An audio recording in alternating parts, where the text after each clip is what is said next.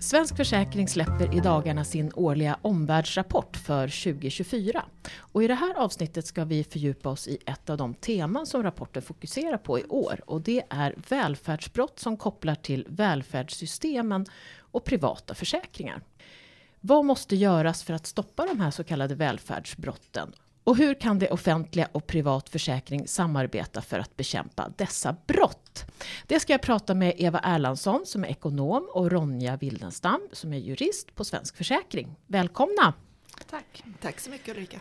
Nu vet jag inte riktigt var vi ska börja, men vi kan börja med en liten bakgrund till det här kapitlet. Vad handlar det om egentligen? Vi har valt att fokusera på det högaktuella ämnet välfärdsbrott. Som vi alla känner till så karaktäriseras ju Sverige av ett omfattande offentligt välfärdssystem och det kompletteras med privata försäkringar. Under senare år är det tyvärr så att den organiserade brottsligheten har kommit att fokusera mer på välfärdssystemen och framförallt då hur man ska kunna tillgodogöra sig ersättning på felaktiga grunder, alltså ersättning som man inte har rätt till. Och det innebär såklart höga kostnader för oss alla, oss som medborgare och försäkringstagare och så vidare. Men ytterst riskerar det att undergräva tilliten och betalningsviljan för våra system. Och det är ju väldigt bekymmersamt. Vårt avsnitt i den här rapporten handlar därför om vad som måste göras för att stoppa de här välfärdsbrotten. Men på vilket sätt kommer privat försäkring in i välfärdsbrott som kopplar till de här välfärdssystemen? Ja, om jag hoppar in där, man kan ju säga privatförsäkring, det finns ju dels sådana som man tecknar själv som individ och som jag tecknar direkt med mitt försäkringsbolag. Jag kan även teckna försäkring som en gruppförsäkring om jag är med i ett fackförbund eller om min arbetsgivare har handlat upp en försäkring. Men en stor del är sådana så kallade avtalsförsäkringar som man får rätt till eller tillgång till som via kollektivavtal. Och 90% av alla anställda i Sverige omfattas av kollektivavtal och har avtalsförsäkringar som täcker bland annat inkomstbortfall om man blir sjuk, vid en arbetsskada, arbetslöshet så att man kan få kompletterande ersättning. Och det är då det ena sättet som privatförsäkring kompletterar de skattefinansierade välfärdssystemen på. Det andra då är det, just det som jag nämnde som man tecknar själv som individ. Hem- och villaförsäkring, sjuk- och olycksfallsförsäkring, livförsäkring, låneskydd och inte minst motorfordonsförsäkring som vi tecknar för alla våra bilar och fordon som vi har. Och den här sistnämnda typen liksom minskar ju min risk ifall det händer någonting med mitt hus om jag blir sjuk eller något händer med min bil då. Så privatförsäkring kommer in i som en trygghet och som ett komplement till samhällets skydd på många olika sätt. Men hur upptäcker man de här välfärdsbrotten idag då? Brotten upptäcks ju på lite olika sätt. Det främsta sättet är ju att myndigheter, försäkringsföretag och andra aktörer gör fortlöpande kontroller av då såklart pågående ärenden, äldre ärenden och liknande för att upptäcka felaktigheter. Sedan är det faktiskt så att man får kännedom om de här brotten genom tips från andra aktörer. Det är alltid från allmänheten, myndigheter som Polismyndigheten och andra försäkringsföretag kan tipsa. Och det är en viktig väg att få reda på de här tipsen, information från andra. Jag kommer återkomma till det sen för jag tycker att det är ett problem. Vi behöver få mer tips. En annan positiv sak som är på väg när det gäller hur man upptäcker de här brotten är ju den nya myndigheten, Utbetalningsmyndigheten, som börjar sin verksamhet vid årsskiftet. Och den här myndigheten kommer bland annat att ha i uppdrag att hitta just felaktiga utbetalningar från de offentliga systemen. Så den är väldigt efterlängtad och det kommer bli en positiv förändring. Och vad finns det för olika typer av brott om ni kunde ge något exempel? Ja, alltså välfärdsbrottslighet omfattar en rad olika brott. Jag pratar ju om det här ämnet en del och brukar säga att alla brott är egentligen en bedrägeribrott. Men vi har ju i Sverige valt att välja ut vissa bedrägeribrott och kalla dem också annat. Till exempel bidragsbrott, skattebrott och så vidare. Men det är bra att veta att det inte är ett brott som är välfärdsbrott utan det är flera brott som gömmer sig bakom. Dessutom är det så att penningtvätt som kan vara flera olika brott är också en nödvändig förutsättning ofta för att begå de här välfärdsbrotten. På något sätt så måste man göra de vinsterna som man får från välfärdsbrott vita och kunna använda dem i den legala ekonomin. Så det är ett viktigt brott som hänger ihop med det här.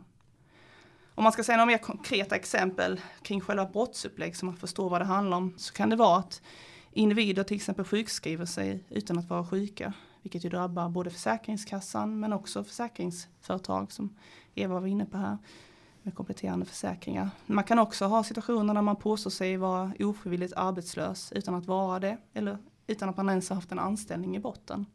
Och det påverkar ju då till exempel a-kassorna, Arbetsförmedlingen och också vår bransch. För det är ju så att privat försäkring kompletterar ju den ersättningen som betalas ut från socialförsäkringen vid inkomstbortfall.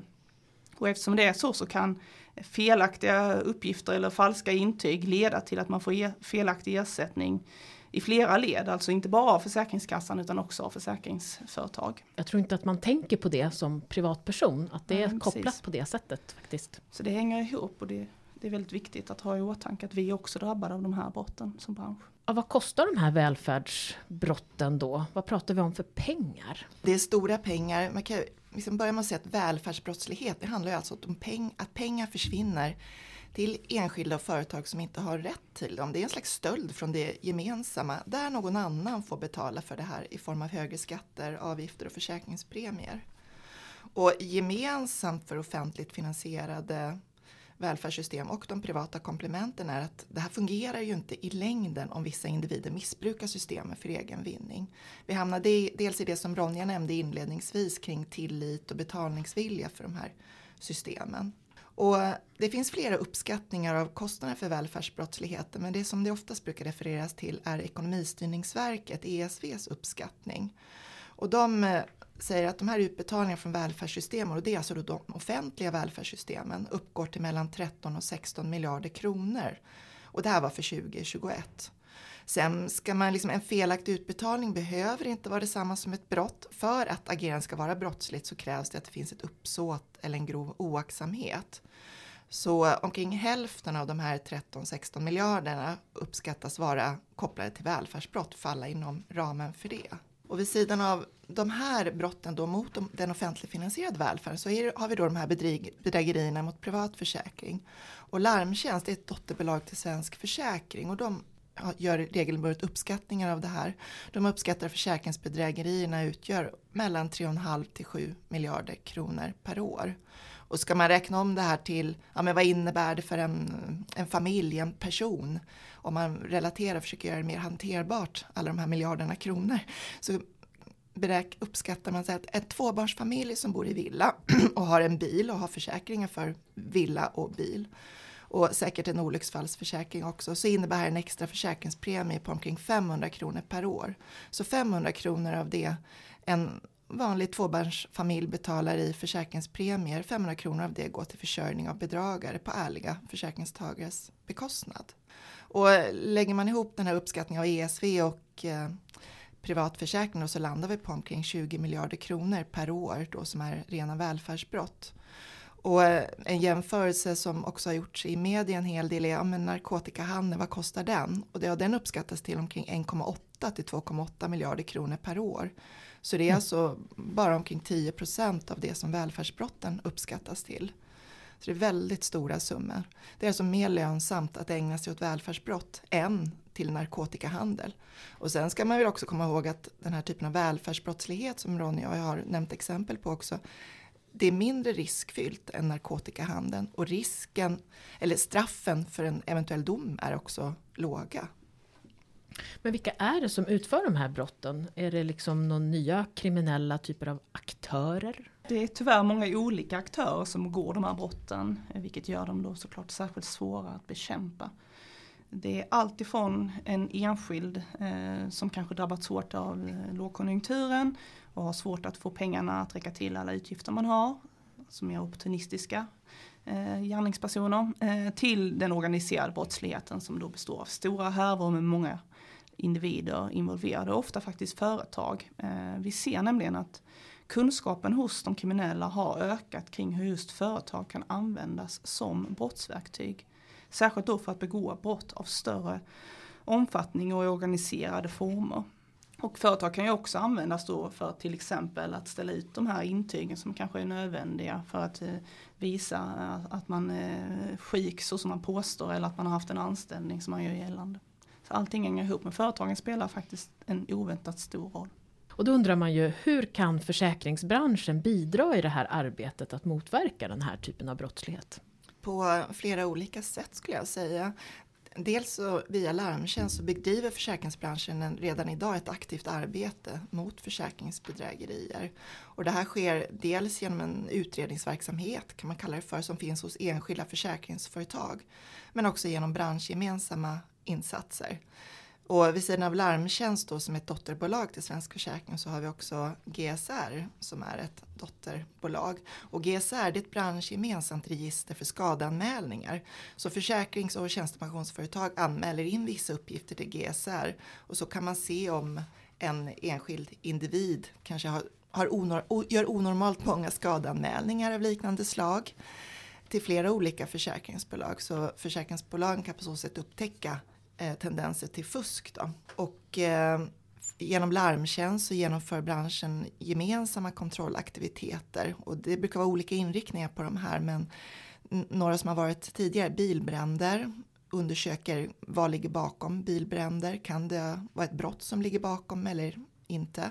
Arrangerade trafikolyckor har i perioder varit vanligt sätt att tillförskansa sig ersättning både för det offentliga och från privatförsäkring då. Under 2023, alltså i år, så har en kontrollaktivitet genomförts där man har granskat inkomna dokument, kvitton, bilder extra noga för att se om de här har varit manipulerade för att på så sätt få ut ersättning från försäkringsbolagen.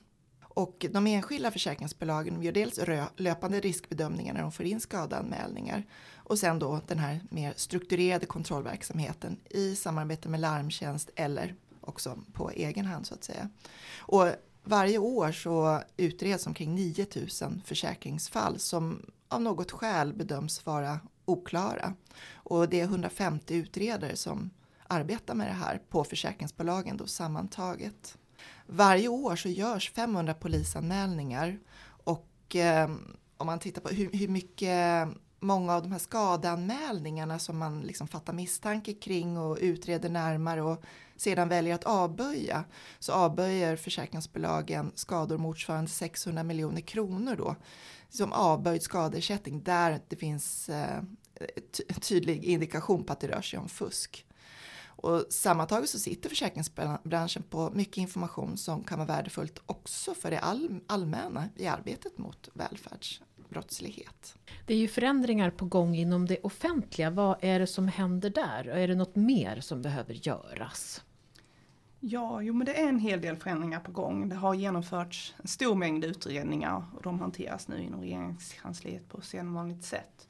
Jag kan inte nämna alla förslag på åtgärder för det är väldigt många, men mycket är ju inriktat på till exempel ytterligare informationsutbyte mellan myndigheter och kommuner och liknande. Men det är också nya system med administrativa sanktionsavgifter och bidragsspärr och liknande för att då, som en sanktion för de som går överträdelser. Och det är ju viktigt och det är mycket bra åtgärder. Men vi som bransch tycker inte att regeringen gör tillräckligt. För det behövs mer för att bekämpa de här välfärdsbrotten. Vi behöver till exempel som privata aktörer också ha ett informationsutbyte med det offentliga. Det räcker inte bara att det offentliga får mer internt informationsutbyte. För som jag nämnt och Eva har nämnt tidigare så arbetar försäkringsbranschen aktivt med kontroller för att bekämpa försäkringsbedrägerier. Men om man har begränsad tillgång till information, till exempel från våra myndigheter, regioner och kommuner, så är det en utmaning i det här arbetet och vi behöver göra mer, vi behöver få mer information. Ett annat problem är ju att det saknas en fast definition av begreppen välfärd och välfärdssystem. Och det kommer nu fortsätta vara så, men problemet är att det innebär i förlängningen att även begreppet välfärdsbrott ges olika betydelse beroende på sammanhang. Och när man diskuterar välfärdsbrott så är det tyvärr så att privata aktörers roll när det gäller välfärdssystemet, att det glöms bort och då drabbas vi som bransch, försäkringsbranschen, att vi också erbjuder stöd inom ramen för välfärdssystemet. Det beaktas inte. Om vi har en bredare definition av välfärdsbrott så kan ju fler delta i arbetet med att förhindra att de här brotten begås. Och som vi alla känner till så är ju situationen i Sverige just nu ganska akut. Så det är uppenbart att alla behövs i insatserna mot den organiserade brottsligheten. Och som Eva nämnde precis, alltså har ju också vi som bransch värdefull information som kan användas av det allmänna i arbetet mot välfärdsbrottsligheten. Och vi gör ju redan mycket då för att sprida den här informationen, men vi är ju redo att utöka det här samarbetet ytterligare. För det är som jag sa, alla behövs, alla måste bidra i den situation som har uppkommit nu och vi är redo att ta vårt ansvar här. Du har lyssnat på Försäkringssnack med Eva Erlandsson, Ronja Wildenstam från Svensk Försäkring och mig Ulrika Loeb. Mer om välfärdsbrott kopplat till välfärdssystemet kan du läsa om i rapporten Omvärldstrender 2024. Och du hittar länk i avsnittsinformationen. Jag kommer också länka till Larmtjänst har en egen podd ifall man är vidare intresserad av deras arbete. Har du tankar eller idéer om ämnen vi borde ta upp, tipsa oss gärna på info@svenskforsakring.se. Vi hörs igen.